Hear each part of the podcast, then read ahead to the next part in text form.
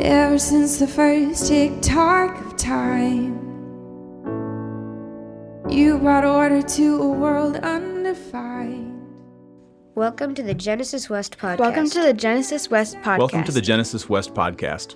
Our teaching team is made up of men and women who love asking probing questions of each week's scripture portion. to which our community responds with curiosity, courage, and a desire to, expand, in faith, hope, and love. hope, and love. We follow the Revised Common Lectionary and we follow the church calendar because they anchor us in something which can hold us, no matter what life throws our way. We exist to join God's work of cultivating new beginnings in all of us, everywhere. Cultivating new beginnings in all of us, everywhere. We exist to join God's work of cultivating new beginnings in all of us everywhere. We hope you enjoy this week's teaching. We hope you enjoy this week's teaching. We hope you enjoy this week's teaching. So this passage from Galatians is an interesting one. It's one that I think uh, most of us have seen, especially that verse 28, right? That's the money verse. That's actually really the center of the entire letter. This letter of Paul from the Galatians, or letter to Galatians from Paul. Um, but I think there's a, one question, and this is rhetorical. This is not an all play. But there's one question that kind of lies at the center of all of this, especially at this passage, and that is, who are we? And you can see that on multiple different levels. Who am I as an individual? Who are we as a, a community? Who are we as the body of Christ? There's a lot of different levels to that. But that's really that identity question is really what Paul's drilling down at here. And to understand this text, look, we follow the Revised Common Lectionary here at Genesis, and I love the Revised Common Lectionary. There is one significant drawback to it, and that is we sort of bop around between scriptures all over the place. There's not a lot of continuity going from one scripture to another. We don't do series, we don't do five, six straight weeks on the letter to the Galatians, right? And so when you pluck a text out of its context, it becomes very easy to read things into that text that the author and the Spirit never actually intended. And there's an example of that because if you look through the first four verses of this text, you, you might get the impression that Paul dislikes the law intensely. And that's not the case. That's not what's going on. So to understand Paul's arguments about the law in this text, you really have to pull back a little bit and understand the context of this entire letter and what he's, what he's drilling down on. So Galatia is not a church and it's not a city. It was actually a province in a place called Asia Minor, which is where modern day Turkey is. It's that northern stretch of land on the Mediterranean. Galatia was a part of that, not the entirety of it, but was a part of that. And there were several churches in that province. And as a Roman province, it's populated mainly by Gentiles, so non Jews. There may have been some Jews in some of those churches, but mainly it was Gentiles in those churches. Now, you might think, knowing that, that Gentiles would have a majority and so they would sort of run the show. But that's not actually what was happening, and that's why Paul's writing, one of the reasons Paul's writing this letter. You'll recall in Acts, there's a story about the meeting in Jerusalem where they had the big battle and discussion and debate about whether Gentiles needed to convert to Judaism in order to follow Jesus. And it was decided while there's a couple of very basic things that Gentiles should do, they didn't need to full on accept the law, accept the Torah, in order to follow Jesus. That was the decision of this Jerusalem council. But there was also a bunch of people that disagreed with that. And so, as Paul plants these churches in Galatia, which are mostly Gentiles, there are other teachers that come along, there are other preachers that come along that say, yeah, actually, that's not true. You really do need to convert to Judaism in order to follow Christ. And so, there are some of the Gentiles in, this, in these Galatian churches that are starting to do that, that are starting to say, yeah, well, actually, we'll just go ahead and convert to Judaism and we'll follow the law, we'll follow Torah, and that is going to be our path to Jesus. And that's what Paul's drilling down on here. That's what Paul's reacting to in this passage, saying, no, no, no, no. Faith in Christ is a thing unto itself. Anything that tells you it has to mediate your faith in Christ is a block, is, a, is a, something that lessens the actual impact of faith in Christ. So anybody that tells you that you have to, as a Gentile, become Jewish in order to follow Jesus is putting an obstacle in your path. Stop that. Don't let that happen. Because the other part of it is, as you, go, you know, as you convert from Gentile to Jewish, you're changing who you are. You're changing a piece of yourself. And one of Paul's big themes in a lot of his letters is this idea of unity in diversity, is this idea that the body of Christ is at its best when we all bring our most authentic selves to it. And to the degree that you're changing yourself to become more Jewish in order to be able to get to Christ, you're lessening your authentic, the authentic self that you're bringing to the body of Christ. And this happens in a lot of different ways. It happens even in our, our modern lives, right? When I was in college at, at Eau Claire, uh, anybody remember Montgomery Ward's, the old department store? Okay, that company tried to build a Best Buy clone. They were going to take on Best Buy, and so they created this, these stores called Electric Avenue. And they built one in Eau Claire. And so I got hired there as a part time job while I was in school while they were building out the store. And so all the people that had come up from Montgomery Ward's home base, which was in Alabama, are coming up to be in charge of this store, and they all had the southern drawl, and they all said y'all a lot, and and unconsciously, honestly, I found myself starting to have that drawl creep into my language because here were these authority figures who I wanted was, was seeking approval from that's talked in this specific way. So if I talked more like they talked, then maybe they would see me in a, in a better light. I was changing who I was in this small matter, and I still say y'all a bunch. I mean, and I never said that before I started working there, and it's still a part of my language. That's still somewhere in my neuro, neural uh, wiring. It's just, it's the strangest thing. But it's easy to slip. It's easy to start to try and change a little bit of who you are. What Paul's pushing back against here, when he has all of these, if you look at those first four verses, now before faith came, we were imprisoned and guarded under the law. That's kind of negative, right? Uh, until faith would be revealed. Therefore, the law was our disciplinarian. Now, the law is a disciplinarian until Christ came so that we might be justified in faith. But now that faith has come, we are no longer subject to a disciplinarian, talking about the law again. For in Christ you are all children of God through faith. You, you could very easily take that out of this context and think that Paul hates the law, right? Paul doesn't hate the law. Paul hates the idea that Gentiles have to change themselves to bring themselves before Christ. Christ wants you and your most authentic self to be part of the body of Christ. The body of Christ is at its best when it's full of diversity, when it's full of our true, authentic selves. That's what we're trying to get to. And of course, that brings us to verse 28, which is the money verse, right? This is the one that we all have seen on bumper stickers and on wall hangings and all these things, right? There is no longer Jew or Greek. There is no longer slave or free. There is no longer male and female, for you, all of you are one in Christ Jesus. This is a tricky verse. We think we know what it means, right? But there's nuance to it. Now, there's no long, so there's three categories that Paul's drilling down on here. Remember, we're in a Roman province, so politics is part of the deal. So there's three kind of categories that Paul's talking about here: race and ethnicity, socioeconomic status, and gender. Right? Fortunately, we've got those things all figured out now. We're totally good. There's no disagreements whatsoever anymore. No, that's still stuff we deal with today, right? Very much so. And how do we deal with it today? Well, one of the ways you'll hear people deal with it today is, well, I don't see color. Which is a good intention in the sense that I want to treat everybody the same despite what their skin color is. I don't see gender. I want to treat everybody the same. I don't care what their gender is. That's a good prompting. That's a good inspiration, right? But here's the problem the diversity that comes with various colors, skins, various ethnicities, and races, the diversity that comes in different socioeconomic statuses, the, difference, the diversity that comes through different genders is part of the body of Christ. All of that is intended to be part of the body of Christ. So if we just ignore it and we say we don't see it, then how are people bringing their truest, authentic selves to the body of Christ? So that's kind of a problem. So what is Paul trying to say here? If he says that those things don't exist because we're all one in Christ, aren't we supposed to ignore them? No. Paul's not arguing against difference here. Paul's arguing against dominance. Paul's arguing against using those things to pump ourselves up at the expense of other people. To say, I'm a Jew, you're a Greek. I'm up here, you're down here. I'm a master, you're a slave. I'm up here, you're down here. I'm a man, you're a woman. I'm up here, you're down here. That's what Paul's pushing back against. For you are all one in Christ Jesus means that we find our true value as human beings, our true value in Christ. Look, I'm a straight, cisgendered, middle class male living in Minnesota. Those are all things that can be said about me. None of that makes me better or worse than anybody else. My value is found in the fact that I'm created in the image of my Creator, that I'm a child of God. That's my value. And nothing can exceed that, nothing at all. And if we can hold on to that, if we can really wrap our arms around that and understand the truth of that, that all of us are created in the image of our Creator, regardless of race or ethnicity, socioeconomic status, or gender, All of us are created in the image of our Creator. That's where our value lies, and that makes our values all equal.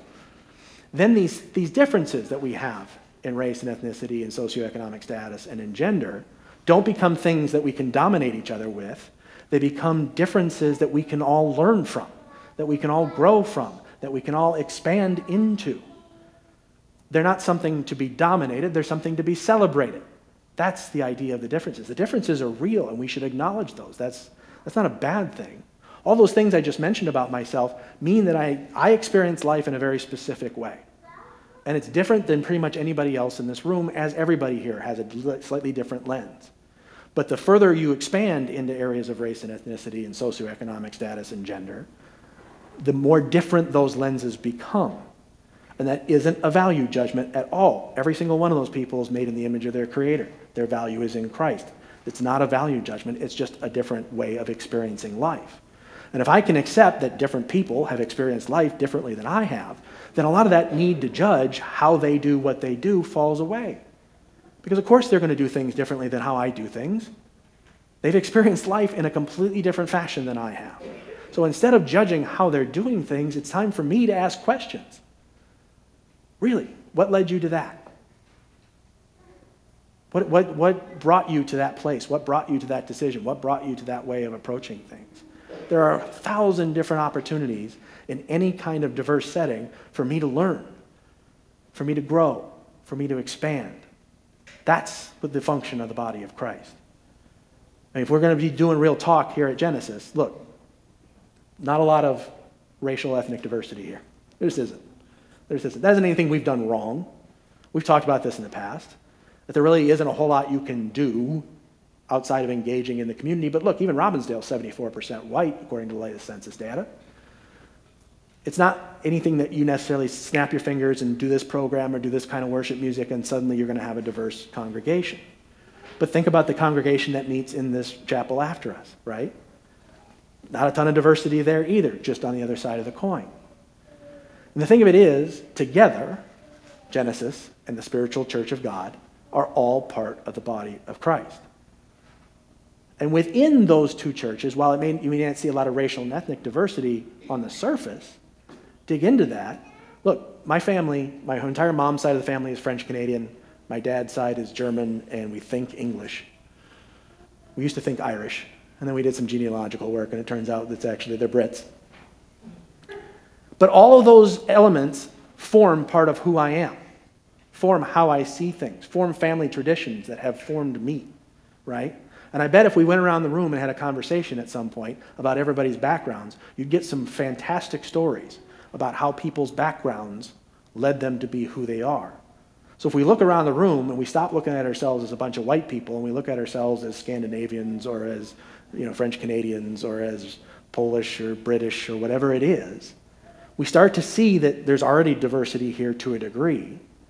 And to the degree we add people of color, which we would love to do, we're just furthering that diversity. We were already working down that road.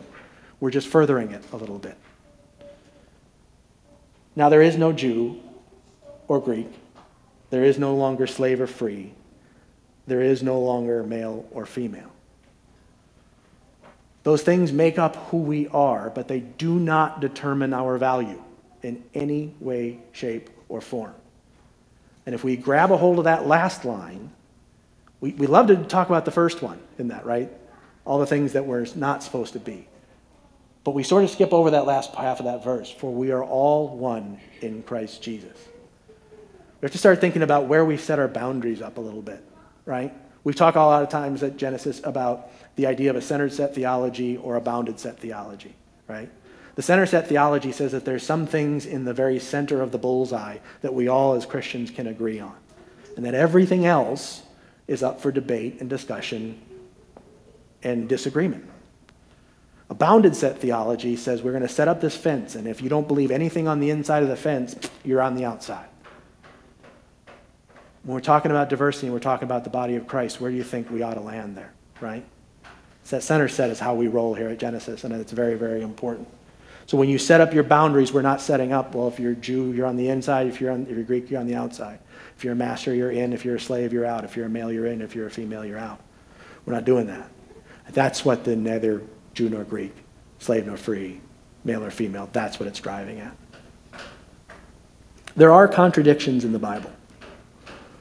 But those contradictions, there are people that will teach you that there are not contradictions in the Bible. I'm not going to do that because I'm not going to force you to do the mental and hermeneutical gymnastics that it takes to try and rearrange all these things to make them all actually fit together. There are contradictions in the Bible.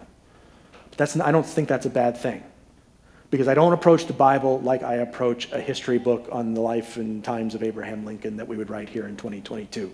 Holding the Bible to that standard is absurd because that's not how history and ancient literature was written at the time the Bible was written. Look through the Gospels. There's one gospel in the resurrection story that has two women at the tomb. There's another one that has four women at the tomb. There's another one that has one woman at the tomb.